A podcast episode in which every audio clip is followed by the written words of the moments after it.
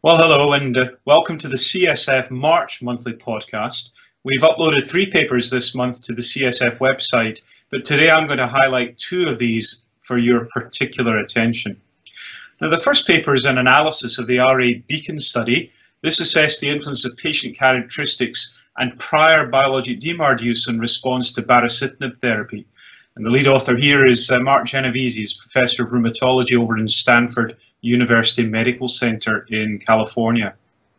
So remember that RA Beacon was a 24-week randomized, double-blind, placebo-controlled clinical trial of baricitinib in patients with moderate to severe rheumatoid arthritis. Uh, patients in RA Beacon had inadequate responses to more than or equal to one TNF inhibitor and had received conventional DMARD therapy and they were randomized to receive two or four milligrams baricitinib or placebo for 24 weeks. Now, this particular analysis has looked at the influence of prior factors on likelihood of response, demographics and clinical characteristics, for example, age, weight and geographical region, and also the number of prior TNF or indeed non-TNF inhibitor biologics received. The key outpoints, uh, outcomes, well, efficacy was assessed by ACR20 response and or low disease activity measured by CDAI less than or equal to 10. Remember, this was a post hoc evaluation. And these were measured at baseline, week 12 and week 24. A logistic regression model was used to detect significant interactions between treatment and subgroups. So, what are the key results? Well, first of all, thinking about patient demographic and clinical subgroups, there were no significant interactions noted for baricitinib 2 or 4 milligrams versus placebo at either week 12 or week 24 when we looked at ACR20 response and CDAI for age, weight, seropositivity, or corticosteroid use. However, there were interactions noted when ACR20 response was examined by region, there was a larger treatment effect for Europe. There was a CDAI effect by disease duration with a larger treatment effect observed for patients with more than or equal to 10 years. So what about previous biologic DMARD exposure? Well, there were no significant interactions noted at week 12 or week 24 for ACR20 responses between baricitinib 2 or 4 milligrams versus placebo based on their number of prior biologic DMARDs TNF inhibitors or non-TNF inhibitors, or even for a specific prior TNF inhibitor. With respect to the CDAI less than or equal to 10 between baricitinib 4 milligrams and placebo based on specific prior TNF inhibitors used or number of prior non-TNF inhibitors, and for CDAI less than or equal to 10 between baricitinib 2 milligrams and placebo across all subgroups. Now, higher response rates were noted for Bari 2 and 4 milligrams compared with placebo when patients were uh, considered with respect to their biologic DMARD prior to randomization. And this was regardless of which TNF inhibitor or non-TNF inhibitor was used most recently before study enrollment. So what are the implications? Well, a, a beneficial treatment effect of baricitinib 2 or 4 milligrams compared with placebo was observed across subgroups, and this seems to be irrespective of the number or the nature of prior biologic DMARDs used.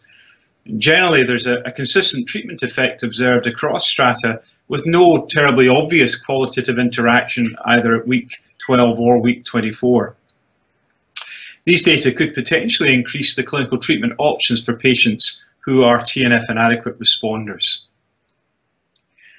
Now, the second paper we've uploaded this month that I wanted to bring to your attention is a post hoc analysis that's evaluated the effect of continuing or discontinuing methotrexate or glucocorticoids in patients with RA receiving tofacitinib. And the lead author here is Roy Fleischmann from uh, Texas. Now, this post hoc analysis pooled data from two multi-center open label long-term extension studies, oral sequel and study A3921041. It was the first analysis to evaluate the effects of discontinuation or initiation of concomitant treatment of either methotrexate or glucocorticoids.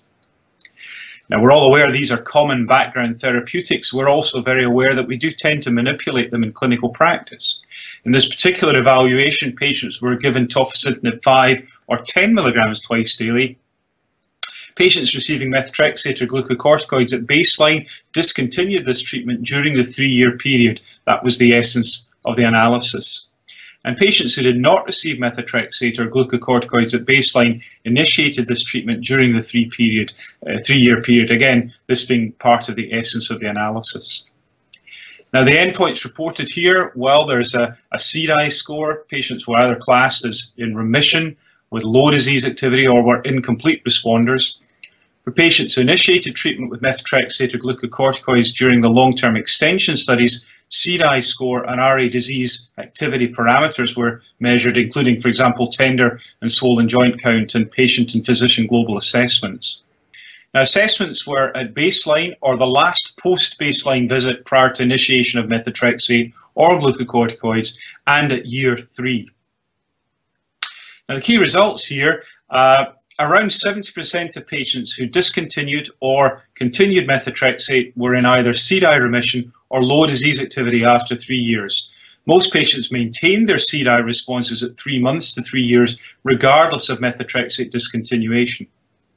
In patients who initiated methotrexate, CDAI remission or low disease activity was achieved in 31% of patients at the last post-baseline visit and in 50% of patients after initiation at year three. 66%, 72% respectively of patients who discontinued or continued glucocorticoids respectively were in either CDAI remission or low disease activity after three years. And again, most patients maintained their CDAI responses at three months to three years, regardless of glucocorticoid discontinuation.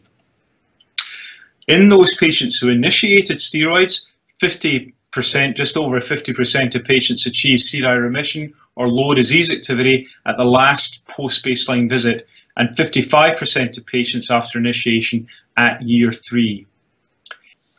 Um, Improvements in RA disease parameters were observed in patients receiving tofacitinib who initiated methotrexate, but really only modest improvements were observed for patients who initiated glucocorticoids. So what are the key implications for practice here? Well, well, patients achieving CDAI remission or low disease activity with tofacitinib could potentially discontinue methotrexate or glucocorticoids and maintain their treatment response.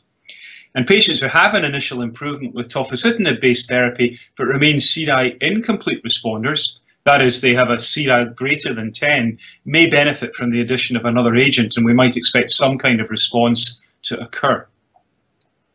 Now, just a quick note that we've added one other paper here. It's a, an evaluation of the safety of tofacitinib in post-marketing during the first three years following the first market authorization. And this work comes from Stan Cohen and his colleagues at the Metroplex Clinical Research Center in Dallas. Now, please don't forget that all of the content I've discussed in this podcast is available to you in more detailed slide format with abstract publication uh, uh, as a summary, and that's available at cytokinesignaling.com. And please subscribe to the podcast channel and let us know what you think. Thanks very much indeed for your attention. I hope this helps you in your clinic.